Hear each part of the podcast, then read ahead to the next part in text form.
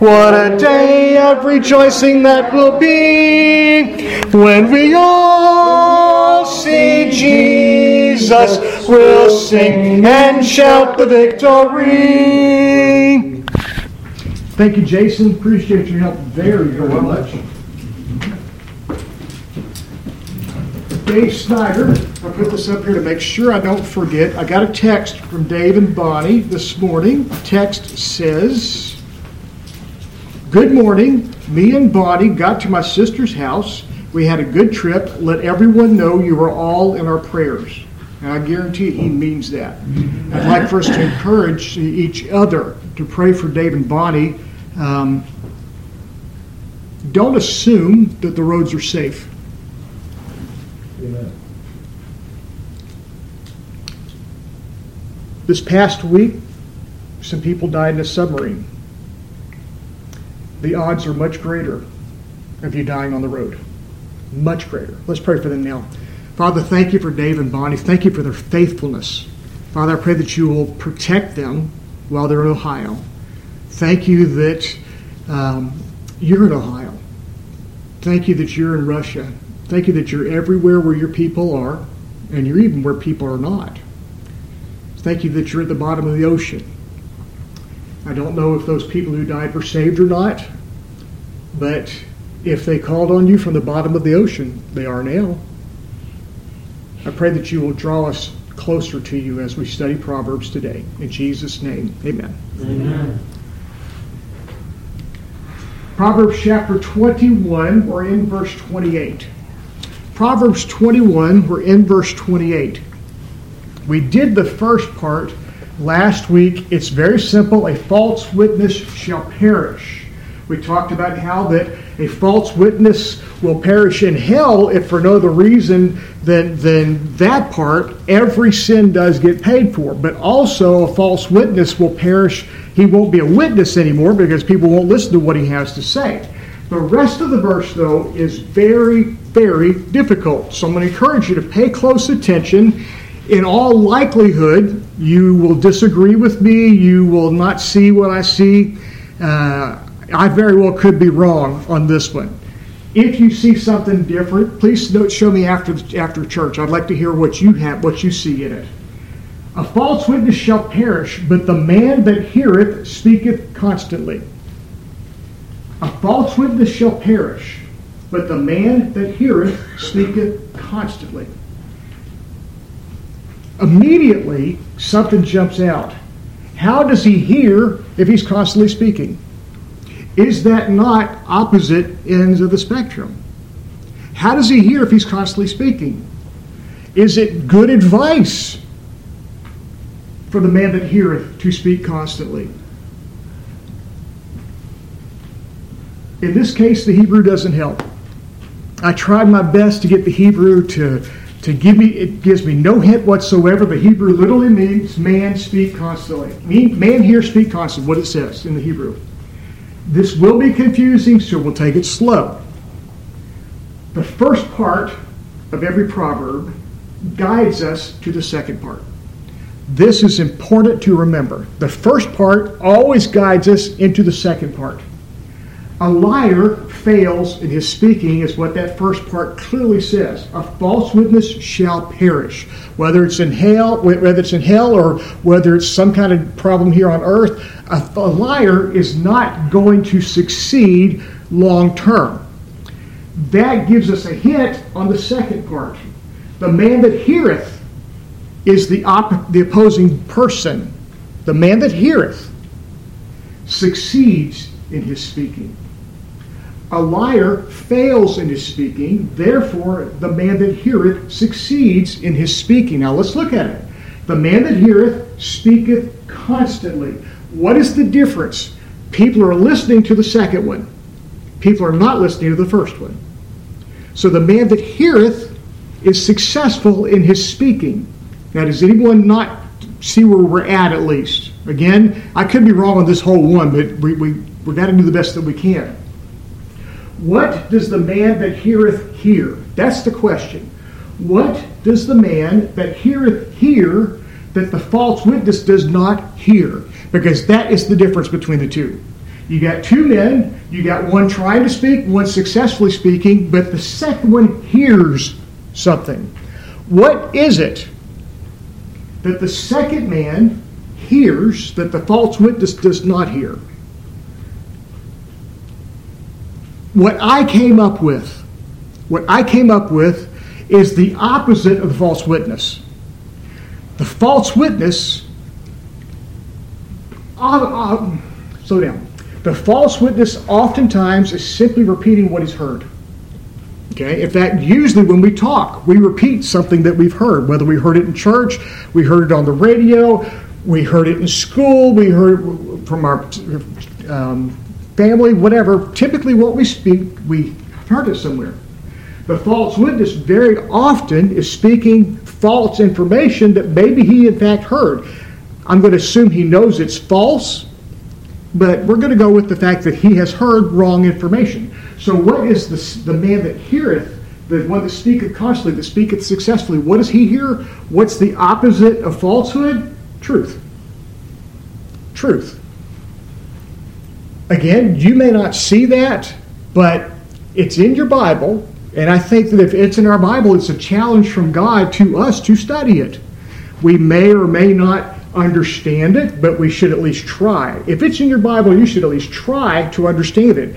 If we shouldn't try to understand it, or let me rephrase that, if it's not understandable, then why did God put it in? If it's not understandable, then why did God put it in? I believe that the false witness speaks, he fails in his speaking. The man that heareth the truth, he succeeds in his speaking. Liars will eventually be stopped. Easy. Those who speak the truth will be asked to say more. Those who speak the truth will be asked to say more. That's what I get out of this. Is there a Bible example of this? Is there a Bible example of this? I think that there is, and I think that Ray read it just a few minutes ago. Acts 10:22 was the last verse that Ray read. And they said, Cornelius the centurion, a just man and one that feareth God, and of good report among all the nation of the Jews, was warned from God by a holy angel to send for thee into his house and to hear words of thee. And to hear words of thee. Why would they want to hear what Peter says? Because Peter is speaking the truth. Makes sense to me. But at the same time, Peter, Peter's problematic because Peter has been on both sides of this proverb. Imagine if the angel said to Cornelius, Go speak to Peter and Peter knew, I mean, that Cornelius knew what Peter said before the crucifixion. Let's suppose that Cornelius was told by God, Go hear Peter, hear words of him. Cornelius knows what Peter said before the crucifixion. Cornelius says, Are you sure? Because um, he said a couple things that they're not exactly right. He denied Jesus, did he not? Did he not swear would he deny Jesus? You sure you want me to hear words of him? There's two possibilities. Either Cornelius didn't know about that, and I don't think that's the case. I think that word about that got around. I got a feeling that one of the 12 disciples turn, uh, turning on Jesus, as well as the disciple who turned him in. I think those two disciples were very well known with all the talk that's going on around Jerusalem. So I think that Cornelius probably knew what Peter said. However, I think that Cornelius knew of the change in Peter. Cornelius noticed that what he is saying is so different. He's speaking truth. He's speaking words that you would not expect Peter to speak. Peter was very, very different after Acts chapter 2. They all were.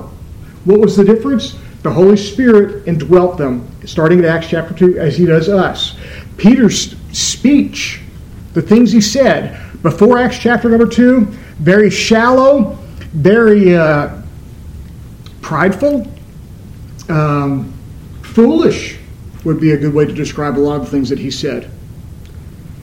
I believe in my heart that at one point God spoke from heaven and told Peter to shut up. I've preached that. But since Acts chapter number 2, what he has been speaking has been very, very important. And I think that that goes back to Proverbs 21 28. A false witness shall perish. And I think for a while there, Peter's reputation did. But the man that heareth, maybe heareth from God. When you read your Bible, you hear from God. Speaketh constantly. People wanted to hear words from Peter. People wanted to hear words from Paul. People wanted to hear words from Jesus. Did anyone ask Judas to speak? Never. Never. That's what I get out of this proverb. If you see something different, please tell me after church. Verse 29 A wicked man hardeneth his face. A wicked man hardeneth his face. He wants what he wants, and no one is going to get into his way. An example of this I want what I want. That's what makes me wicked. Okay? Wicked is not seeking Jesus. I want what I want. What I want is to walk straight down this aisle, and I don't care who gets in my way. If I do what I want, if I harden my face for that door and not care what anybody else thinks, I'm going to hurt Tracy. Just all there is to it. Wickedness again, we've said this so many times. Wickedness, we see it as, as very, very evil. I don't think it's crazy evil at all. I think it's simply not seeking Jesus. I think that is clearly the dividing line, and Christians can do it just as much as a non Christian can, can do it. But as for the upright, as for the upright, he directeth his way. The upright wants to know what God wants him to do. He wants what Jesus wants. He's the opposite of wicked. He wants what Jesus wants. And he's ready to adjust what he does as Jesus leads him. He's ready to adjust what he does as Jesus leads him, even if it's the other way from what he wants. Let's suppose I want to walk down this aisle and Scripture makes it clear I'm supposed to respect women. I'm supposed to respect fellow church members. And let's suppose that the two foot gap that's there is not there, and Tracy's not able to move, but I want that. If I'm upright, I'm going to be willing to consider something, even if it's a different direction. What if, what if God doesn't want me to go to that door at all? What if God wants me to go through that door? So often, we want what we want, and nothing's going to get in our way. Nothing. And Christians can do it just as much as a non Christian can. We must be willing to direct our way, change our way to what God wants us to do. That being said, we must take time to find out what God wants us to do. The upright knows he doesn't have enough information to know which way he wants to go. Let's suppose that I want that door, and in that door, um, what could be in that door? A spider. I don't like spiders. You know who kills spiders at my house? My wife does. She does. You don't care about spiders. I don't like spiders at all. But let's suppose there's a big spider in there. Okay? What if God says, don't go there? I'm not going to tell you why, but I don't want you to go that way. And I'm going to put Tracy in your way to stop you. I could get all angry at God. I could say, why in the world am I not allowed to go? I got to go through this little door. I can't go through the big door. This door don't even have bathrooms. You got to go in the back to get to the bathroom. That door has nice bathrooms. Why, why in the world would God? Why would God not want me to be in that nice room? An upright man considers the possibility he doesn't have enough information to know what he should do. He don't even have enough information to know what he should want to do. After all these years, Michelle and I still follow GPS to and from Arcadia. We've been coming here for 14 years. Every trip, here and back, GPS is on. Why? Do we not know the way? I can tell you 18 ways to get here. But why do we follow GPS? I want to know if there's accidents. I want to know if there's cops. I to know if there's construction. I use GPS in my work every single day. There is a two major highways that cut through the middle of my district. And if I get on them and find out they're locked up, I might spend two hours stuck there. On the other hand, if I just stay off of them, I'm going to spend a lot of time every single day just avoiding the highway. How can I know if there's an accident? GPS. I use my GPS everywhere I go. It gives me information that I don't know that I need because I don't have enough information to know what I should want. 30. There is no wisdom, nor understanding, nor counsel against the Lord. There is no wisdom, nor understanding, nor counsel. That's three types of information. Three types of. We could go into the definitions, but let's just take it any type of information. There's no information against the Lord. I love this verse.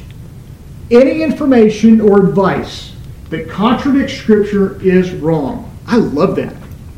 That is so cool to me. Any information that contradicts Scripture is wrong. What does this say about evolution? it is wrong. Yep. It's all, it is wrong. Okay? We don't have to study evolution. We don't have to try to make it fit. A lot of Christians do. A lot of Christians try to make Genesis and evolution work together. And they will not. It can't. You just can't. The math won't work. And it's more than just how long the day is. Or I can say the Bible says this is what happened, so I don't care what you say. How would this help our children? Get them ready ahead of time because they're going to be taught it. Yeah. They're going to be taught it. Get them ready ahead of time. Get them ready to answer the question. or just ignore it and let them think that the teacher knows more than mom does. By the way, they already think that. Yep. Let them think that the teacher knows more than dad does. They already think that. Yep. When they get to college, they're going to realize mom and dad don't know anything at all. Right. Then when they get older, they're going to find out the college didn't know anything at all.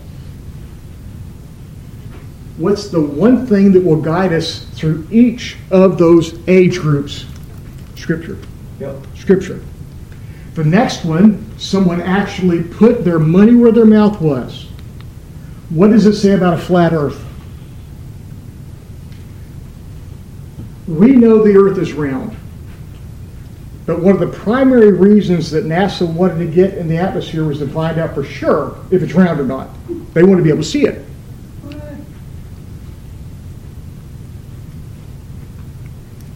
Think about this. Columbus, he was someone who lived on the sea. He owned ships. He said there has to be a way to get where I'm going and not fall off the end of the earth. There has to be. He found a verse in the Bible that says God sits enthroned upon the circle of the earth. You know what he did? He trusted it. He set out to sail. He had a very difficult time getting anyone to finance it for him. Yep. They finally did. And so he sailed west instead of east. Guess what he found? Well, you're sitting on it America. Except found America.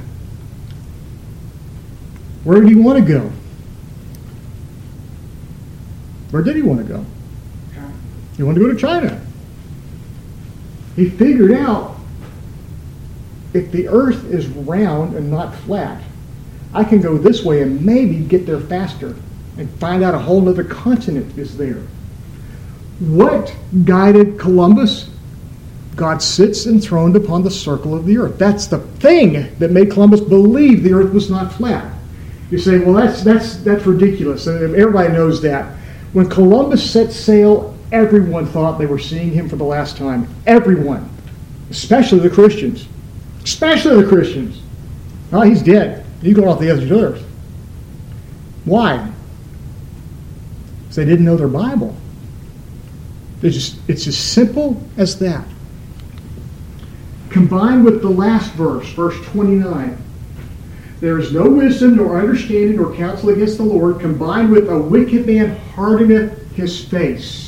Combined with the last verse, God knows exactly what our next step should be. Does he not? Does God know what our next step should be? Well, according to verse 30, he knows everything. There's no counsel against the Lord, so God must know what my next step should be.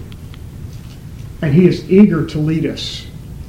As for the upright, he directeth his way. What's he direct his way to? The counsel of the Lord. He's eager to lead us.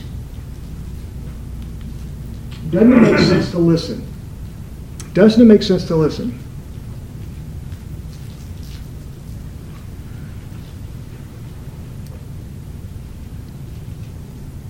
if that's what we're doing, how do we make decisions so fast? If we're listening for God to guide us to the next step, how do we make decisions so fast?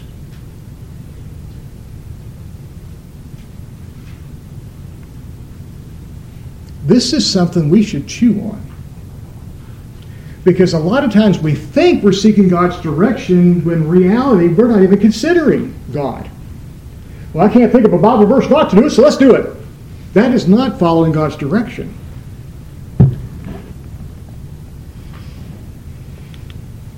Thirty-one. The horse is prepared against the day of battle. Verse 5 of the same chapter says something very similar, just um, 26 verses ahead of it. Same chapter. The thoughts of the diligent tend only to plenteousness, but of everyone that is hasty only to want. Very similar thoughts. The horse is prepared against the day of battle is the same thing as the thoughts of the diligent tend only to plenteousness. Planning. That's planning using much faith. Would you not agree? Okay? The horse is prepared against the day of battle. He's planning. He's diligent. He's preparing for the battle that's coming.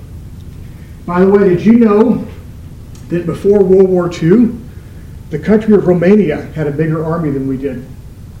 True fact. People said, We're so powerful, we don't need an army. Planning using much faith in God's direction, that's very, very important in planning. What does God want? How do I know that's what God wants? Do I care what God wants? Am I lying to myself? Planning using much faith in God's direction versus worry using little faith.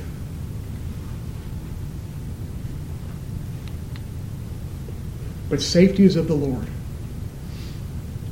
Safety is of the Lord. Combined with the last two verses, put them all three together. Put them all three together. A wicked man hardeneth his face. There is no wisdom or understanding against the Lord. Safety is of the Lord. Combined with the last two verses, acting without seeking guidance from Jesus. Step by step is unsafe. That's what I see. I don't know if you see that or not. Acting without seeking guidance from Jesus, step by step, is unsafe. This requires us to slow down. We have to slow down. We're in too big of a we want the problem to go away. And I'm I am the the prince of this is what we ought to do, we got to do it now. I am the absolute master of it. Michelle will tell you. For whatever reason in my mind, I can see the answer. That's the answer. But if I will just stop myself and say, God, if that's not the answer, please show me. If I'll stop myself for three days, just stop myself. God, if that's not the answer, please show me. Almost always, almost always, he shows me something else. There was a situation this morning, I'm not going to tell you what it is, but I was rolling around in my head all the way here. All the way here. And I'm thinking, what should I do about that? What should I do about that? What should I do about that?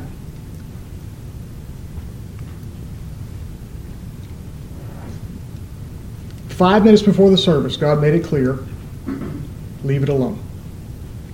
Leave it alone. He gave me a reason to leave it alone. And quite frankly, I'm glad he wanted me to leave it alone because it probably would have made a bigger mess than I tried I was trying to stop.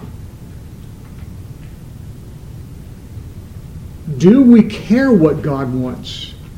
Or do we want the door so bad we'll crawl all over Tracy to get to it?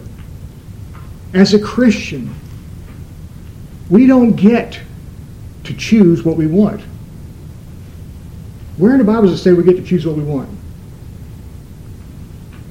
Well, in the Constitution it says the pursuit of happiness. Well, does the Constitution overrule the Bible? No. Of course not. Of course not. Forget the pursuit of happiness. What does God want? As Christians, we should be the best at doing this just because we practice so much. We are sinners. We're not going to succeed every time, but we should be really, really good at trying. We should be in the habit of trying. Someone asks a question, what should we do about this? In my mind, the automatic response is, let's give God some time to tell us. That should be our automatic response. But so often, that's not what we do because we want the door. Proverbs chapter 22, verse number 1. A good name is rather to be chosen than great riches, and loving favor rather than silver and gold. Why is that good name so important? There was a time when men cherished the value of their name. Nowadays, not so much. In fact, nowadays, they don't care if they got a good name or not. Why is a good name rather be chosen than great riches? If the poor lady down the street gets into trouble, she's a poor lady. People know she's down there, and and you know she, she's she's always been good to me. She gets into trouble. She can count on all the resources of all of her friends, can she not? That suddenly makes her rich, does it not? Well, what if all her friends don't have enough to bail her out? Then God hasn't provided what she needs. I think that God will provide them with what she needs, period. I think that's the way the church is designed to be set up. We have the resources of everyone because we have a good name. If the rich guy down the street gets into trouble, and we hear about this about once a week with rich people, a lot of times out of California, a lot of times out of New York, I could name some names, but I don't want to go that deep into it. But you know what I'm talking about. If the rich guy down the street gets into trouble, no one wants to help. Why? He never helped me, never did anything for me. At that moment, the rich guy who's in trouble has less than the poor widow lady that has the resources of all her friends. Does she not? It's simple math. Who has more? The rich guy is no longer rich, he's in trouble. The poor lady with the good name, she's got more. My former pastor was talking to someone who showed up wanting money. I've shared with you this several times, but I wanted to actually print it so that you could see it. Okay? Someone showed up wanting money. Churches go through this on a regular basis. It is never, ever, ever pleasant. Never. He asked where they went to church. As soon as he asked that question, in my mind, I'm thinking, well, obviously they don't go anywhere else. They be at church. But he asked them, where do they go to church? And waited for them to answer. They said, nowhere. Which he knew that before he asked the question. He said, people with church homes don't have these problems. People with church homes don't have these problems. Why? We take care of each other. We take care of each other. A good name is rather to be chosen than great riches. What does it take to have a good name? Do I have a good name? How do I find out if I have a good name? This one's easy, by the way. How do I find out if I have a good name? Do people want to help me? Are people interested in what I'm doing? Do people listen? Or do people just kind of blow me off? You can tell when someone's being nice because they're supposed to be nice versus someone who is genuinely interested. This is so easy to tell. By the way, this is why race relations in this country will never, ever, ever be okay because both races know what's really going on in the mind of the other one. We're just being polite to each other.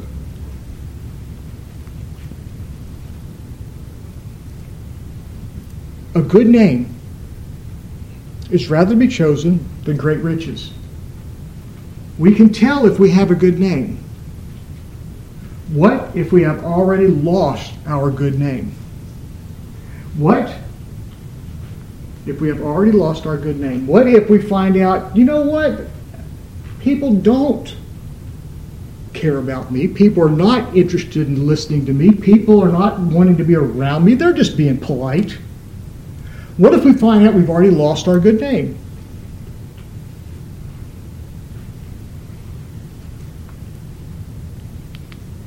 Ask Moses. Moses lost his good name. Moses was raised up as the son, the grandson of Pharaoh. He had a good name as a rich guy apparently it was kind of noticeable that he was not an Egyptian. He had different blood, probably different skin as well. He goes out and with one single event destroys his good name. Just one. It has to leave for 40 years. He comes back because God won't let him not come back. He says, God, they're not going to listen to me. They're not going to listen to me. Sometimes we've got to do what God says, even if we think they won't listen because of our name. Ask David. People love David. But it's because we see David in the Psalms. We see David as a teenager killing Goliath. We don't see David as a grown up sitting around not giving justice to the whole nation. Ask Peter. Cornelius sends word to Peter. They want to hear words of you. Peter says, yeah, I've said enough. I, have really said enough. Send somebody else.